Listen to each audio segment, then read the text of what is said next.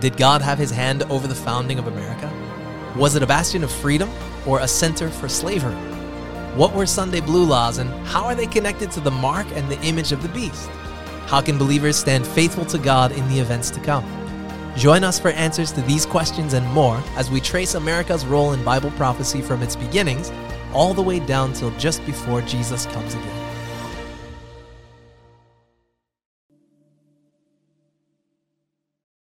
Did you know that in the state of Hawaii, it's illegal to place a coin in one's ear? In Connecticut, by law, a pickle must be able to bounce. In my home state of California, it's actually illegal to whistle for a lost canary before 7 a.m. In South Dakota, it's illegal to sleep in a cheese factory. In Vermont, it's illegal for women to wear fake teeth without their husband's approval. And in Arizona, it's illegal for a donkey to sleep in a bathtub. Some of the wacky laws that sit on America's law books are hilarious, and the stories behind them are even funnier. But less comical than these laws were those of the Puritans. To try keeping people in God's good graces, they did things like drive an awl through someone's tongue for swearing in public. And they even locked a sea captain in the stocks for kissing his wife in public after being away for three months. But even more concerning than these were their laws regarding worship. The first of these laws was in 1610 in the state of Virginia. It said that if you missed church twice, you were whipped publicly. And the third time, you were put to death. Three strikes, and you're out. These laws are known as Sunday Blue Laws, mostly because of the blue paper that they were written on. Although they were running away from the church state union of England and from Europe's church state tyranny of the Dark Ages, with time the Puritans ended up enforcing religious laws of their own, persecuting even their own fellow Christians. Rhode Island itself, established by Roger Williams to be a refuge of religious freedom, passed a Sunday law just 43 years after it was founded, requiring church attendance on Sunday. Why is this such a concern? Because God operates on freedom of choice. Nowhere in the Old Testament, nor when Jesus walked this earth, do we see God forcing people to worship Him. 1 John 4, verse 8 says, God is love. And love in our hearts as a response toward God cannot be forced. It is to be freely chosen. In early America, this wasn't happening when people went to church on Sundays to avoid being whipped or killed. Now you may think, well, yeah, but who really cares? I mean, that was three and four hundred years ago. It was. But did you know that about half of the American states still have blue laws on their books? Yeah, you say, but they're inactive and they're just a thing of the past, right? Friends, these Sunday blue laws may be lying dormant, like a volcano never expected again to portray its power. But prophecy predicts the almost unthinkable that this lamb like, Christ like nation that would arise, this nation that from its founding would separate religion and government, that the United States of America would one day pass laws to enforce worship. Revelation 13, verses 11 to 15 say, Then I saw another beast coming up out of the earth, and he had two horns like a lamb, and spoke like a dragon.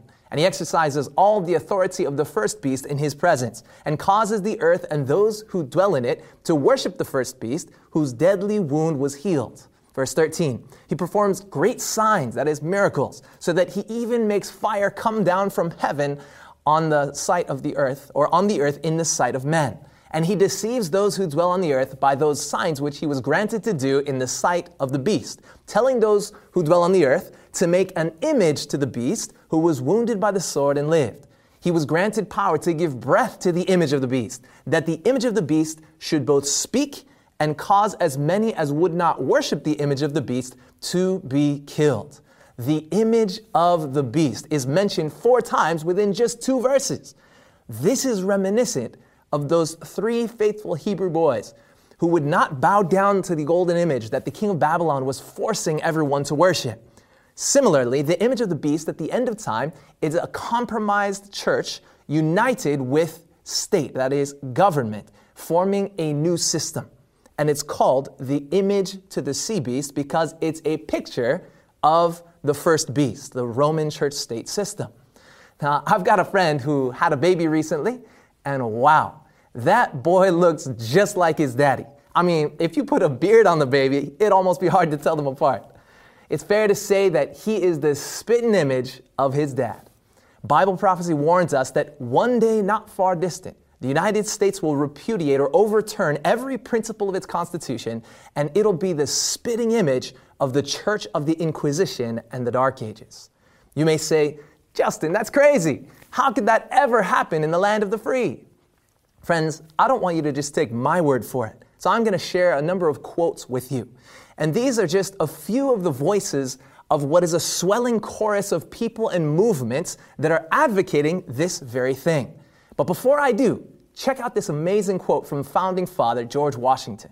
He received a letter in 1789 from the United, uh, the United Baptist Churches in Virginia, and they were concerned that the Constitution may not protect religious liberty and that it could eventually enable the government to make laws regarding religion. On May 10, George Washington penned his reply. He made it clear if anything in that document even left a loophole for the loss of religious freedom, he would never have signed it. And then he says this And if I could now conceive that the general government might ever be so administered as to render the liberty of conscience insecure, I beg you will be persuaded that no one would be more zealous than myself to establish effectual barriers against the horrors of spiritual tyranny and every species of religious persecution. He then wrote that every man is accountable to God alone for his religious opinions. Now, we know these weren't just the feelings of George Washington because a few months later, the first 10 amendments to the Constitution were voted, beginning with these words in the First Amendment Congress shall make no law respecting an establishment of religion or prohibiting the free exercise thereof. They clearly separated church and state, religion and government. The founding fathers had read the crimson chapters of history, painted red by the blood of millions of people, killed simply for not worshiping as the prevailing church state power prescribed. Never once in the Bible did God's people have a priest who was also their king religious and government leaders in Israel did not cross over. Jesus recognized this separation of church and state as well when he said in Matthew 22, verse 21, Give to Caesar the thing that are Caesar's, and give to God the things that are God's. The Bible teaches that no matter what you do or don't believe, so long as it doesn't lead to the harm of other people, you're free to practice your beliefs however you so choose. The founding fathers knew this and recognized the absolute importance of it. But unfortunately, more recent American leaders, including some Supreme Court justices, have not. Notice the huge shift in thinking over time. In 1947, Supreme Court Justice Hugo Black reminded everyone that, in the words of Jefferson, there is a wall of separation between church and state. Then he added strongly that this wall must be kept high and impregnable. But sadly, just 43 years later, in 1990, in a Supreme Court case, uh, Justice Antonin Scalia said that religious liberty is a luxury that we can no longer afford. Wow. Instead of a God given right for all, Scalia called it a luxury.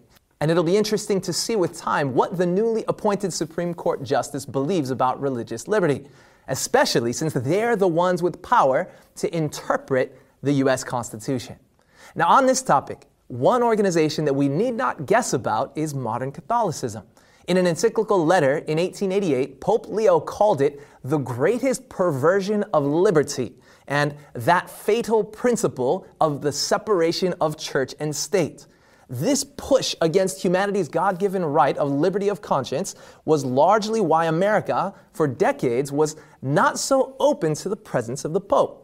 In fact, the first US visit that any pope made wasn't until 1965, nearly 200 years after its founding. But attitudes have drastically shifted. To mention just a few, in 1992, US President Ronald Reagan and Pope John Paul II were pictured here on the cover of Time magazine, and it read, Holy Alliance How Reagan and the Pope conspired to assist Poland's solidarity movement and hasten the demise of communism. Very interesting. For the first time in history, the president and the pope worked together to achieve a political goal. But what about the people? Has there been a shift in attitude there?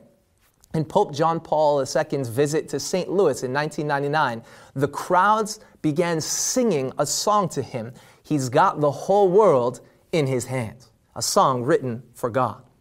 In 2005, at this Pope's funeral, you can see in this picture two former US presidents and Secretary of State Condoleezza Rice, along with the then current President George W. Bush and his wife, all kneeling at the body of the Pope. Another indication of the respect towards the Pope, not only as a religious leader, but as a political dignitary, is that when he arrives in America, he doesn't go to the president. The president comes to the airport to greet him. Similarly, when President Trump visited the Pope in Rome, he waited outside until the Pope gave the signal to let him come in so that they could speak. And in September of 2015, something took place for the first time ever. The Pope came in person and addressed a joint session of the United States Congress, and that's the lawmaking branch of government in America. He spoke for almost an hour and received a standing ovation not only when he finished, but as well when he came in uh, to the building. Remember that we're talking about this because of the organization that the Pope leads. As we've seen in our series, this power is bitterly against freedom of religion and is against separating church and state. And not too many centuries ago, this led to the exile, torture, and death of millions of people, all in the name of God. These are the dangers we face when faith becomes forced by law. You may say, well, there's just no way. There's no way a Sunday law could ever happen in America. Well, it nearly did. The year was 1888, and there had been a large push to get work on Sunday to be forbidden by law. Proponents finally gained the support of a senator named Henry Blair. And on May 21, he proposed to the United States Senate what was called the Sunday Rest Bill. And it read, a bill to secure to the people the enjoyment of the first day as a day of rest and, its, and to promote its observance as a day of religious worship. And it went on to say that if voted, people wouldn't be allowed to work and have certain types of recreation on Sunday. But there was a man named Alonzo T. Jones, a history professor from the Battle Creek Adventist College in Michigan. It's now Andrews University. And Jones appeared before the U.S. Senate and argued as to why such a law would be unconstitutional and even dangerous. He compared the trajectory for them of American history and the history of ancient Rome, explaining how a progression of Sunday laws in the fourth and fifth centuries worked to bring about the union of church and government and eventually led to the medieval Europe that we know from history with all of its horrors. In the end, the power and clarity of Jones's arguments prevailed, and the bill was voted down. Now, that was about 130 years ago, but there have been others pushing for Sunday legislation. In 1976, editor of Christianity Today, Harold Lindsell, wrote All businesses, including gasoline stations, that's petrol stations, and restaurants, should close every Sunday by force of legislative fiat through the duly elected officials of the people. And in the 50 years since this quote was written, um, we have only seen an increase in calls for Sunday laws. In April of 2015, the Lord's Day Alliance in the USA said Sunday is a mark of Christian unity. Just a few months ago, June 17 of, of this year, an article by Casey Chalk appeared in Crisis magazine called Bring Back the Blue Laws. Interesting, huh? Listen to this. He was speaking of the COVID lockdown in the beginning, and he writes this Americans in those early quarantine days, after the haze of their Netflix binge had evaporated, woke up with a surprised appreciation for what earlier generations had considered normal Sunday laws, otherwise known as blue laws. As America returns to normality, we should consider these laws and their manifold benefits afresh. He then goes on to say that not just Christians would benefit from Sunday laws, but everyone.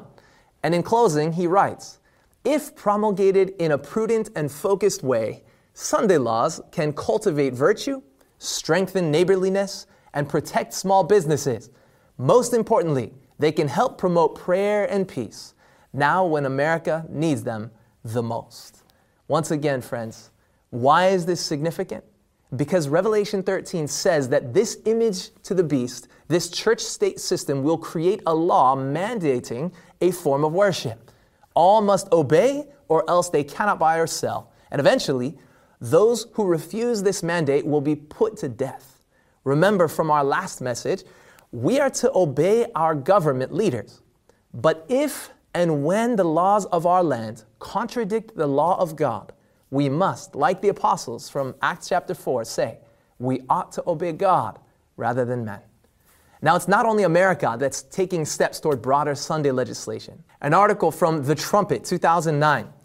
Effective from January 1, 2010, Berlin must fall into line with the law institutionalizing Sunday as a day of rest and religious contemplation as contained in Germany's basic law.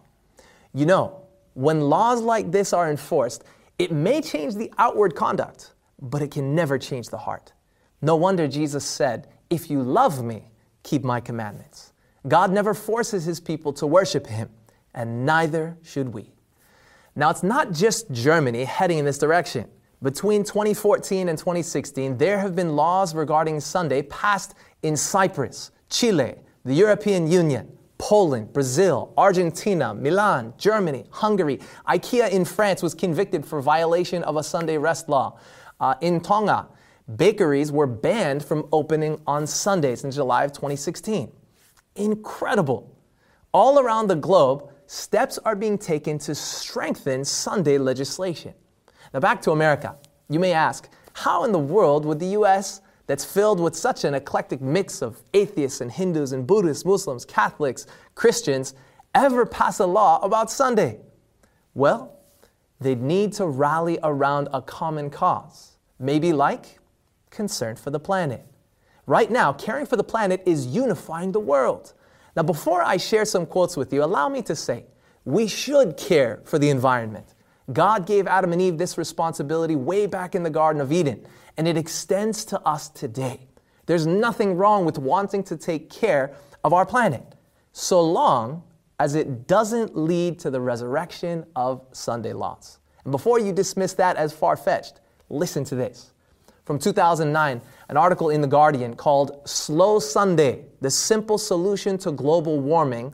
It reads as follows We cannot wait until governments are enlightened enough to legislate and cap the carbon emissions. Matters are urgent. We have to act now without any delay. One thing we can easily do to achieve this goal is that we can declare Sunday to be a fossil fuel free day or a low carbon day at least an energy, or at least an energy saving day. We can start individually and collectively. The long journey to cut carbon dioxide emissions can start in the here and now. Not long ago, Sunday used to be a day of rest, a day of spiritual renewal, a day for families to come together. We can and should restore Sunday to a day for Gaia, a day for the earth. This will be good for our personal health as well as for the health of the planet we will have time for our friends, time to play with our children, and time for the family. So, two arguments. First, for the sake of the earth, and second, for the sake of the family and society. Finally, they closed by saying, at a stroke, we can reduce 10% of our carbon emissions into the atmosphere by making Sunday a low carbon day and at the same time make ourselves healthier and happier. Fascinating. Now, this was way back in 2009. But have these suggestions stopped? Listen to this from the New Boston Post, April 1 of this year. At least one change resulting from the quarantine could do wonders to reinvigorate our national sense of family, faith, and community. Let's give some serious thought to reinstating at least some of the time honored Sunday closure laws, sort of a one day per week modified stay at home request. Just a request, they say. Why? They go on. Such an action would rededicate our society to a regular day of rest, family meals, civic associations, and religious observation, observance. By rededicating each Sunday as a common day of rest, we would say that the life of America is much more than never pausing commerce and ever grinding bureaucracy. One might suggest that today's, with today's coronavirus, we are, in a tragic and certain sense, reliving or going back in history. Another venerable, venerable aphorism says, History doesn't repeat itself, but it rhymes. Amazing. Truly, history is beginning to rhyme, and we see the foundation being laid for the image of the beast. But would everyone ceasing to work and travel for one day a week really have an impact on the environment? Actually, yes. Researchers in New York recently told the BBC that their early results showed carbon monoxide, mainly from cars, had been reduced by nearly 50% compared to before COVID 19. People in crowded cities in India share that they hear birds in places where busy traffic had driven them out for years. The amount of litter in most major cities has actually dropped since COVID has uh, taken place as well. Interestingly enough, listen to a quote that CNN Rome from April of this year, 2020, said. Pope Francis said that the coronavirus pandemic is one of nature's responses to humans ignoring the current ecological crisis. This isn't surprising, though, as his entire encyclical letter in 2015 was about the environment. A Catholic priest from the Philippines recently took up the same message, saying, So maybe one way to look at the current crisis is to see it as the planet's desperate demand for a Sabbath. But it's not only priests. Christian pastors are also calling for rest on Sunday. Listen to Pastor Robert Field of the Bethel Baptist Church just a few months ago. God is not pleased with what we have been doing to his day of worship. Therefore, he is shutting it down for a time, meaning the COVID 19 shutdown. Perhaps with the loss of Sunday in the weeks ahead, we will begin to see its necessity, he says, and stop fooling around with the fourth commandment. This pastor is right. God is not pleased with us breaking his fourth commandment.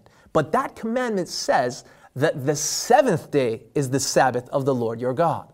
And God even begins that commandment with the word remember. He knew that the majority of the world would forget that his Sabbath is the seventh day, Saturday.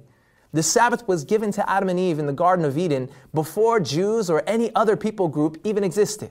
Jesus kept the seventh day Sabbath. His disciples kept it on into the New Testament. And Isaiah 66, verse 22, even says that in the, in the heavens and the new earth, we're going to be worshiping God from Sabbath to Sabbath. Question If Vladimir Putin went to the United States and announced that he wanted all Americans to celebrate America's independence, fireworks, barbecues, and all, on the 5th of July, and never again on the 4th of July, you think that Americans would obey? Of course not. And if anyone did, what would that say about their loyalty to America? Friends, God's seventh day Sabbath is a sign of allegiance to Him, and He told us to rest on it, to spend special time with Him upon it. But at its core, the Sabbath isn't about a day, it's about leadership, it's about loyalty, loyalty to God. A few more quotes. Here's a recent tweet from a mayor in Canada. Just putting this out there for consideration. Once we kick COVID 19's rear, I'd suggest that everything be closed on Sundays again so that we can appreciate the importance of what taking a pause in our busy lives really means. Very interesting. Now, what about the Jews who rest and worship on Saturday? Could they ever want Sunday legislation? Listen to this from the Jerusalem Times earlier this year. Because of Shabbat observance in Israel, that's Sabbath observance, greenhouse gas emissions are reduced by a third. Now that's pretty amazing. He goes on to say if every denomination of the Jewish people truly sanctified Shabbat as a non consumer day of rest, and this example was followed by other faith communities, then Shabbat would save the Jewish people along with the entire planet. A real universal day of rest could cut greenhouse gas emissions by one seventh, allowing our turbulent planet to calm back into a balance. And you'd think that the push in Israel would be strictly for Saturday as the Shabbat. But in 2015, Israeli leaders put forth a bill to propose making Sunday a day of rest. Pretty incredible. What about Muslims, you say? What about followers of Islam? Their day of rest is Friday. Check this out. The Deccan Herald, April 2, 1997, said that the day before, Pakistan, and I quote, a nation of 120 million Muslims, altered its day of rest from Friday to Sunday. Amazing. What about the agnostics, the atheists? Why would they ever rally around something like Sunday laws? Listen to this from greensabbathproject.net, and I quote Green Sabbath is a non religious, non political, and non-profit campaign which aims to raise awareness and to encourage people uh, to help slow climate change by observing at least one carbon footprint free day each week. On any day of the week, We call it symbolically a green Sabbath day. Once again, friends, these are all good things family time, caring for the environment, having a rest from the busyness of life. But the problem will arise for two reasons. First, Sunday is the wrong day, it's not God's holy day. Secondly, Bible prophecy and history make clear that it will become enforced by law.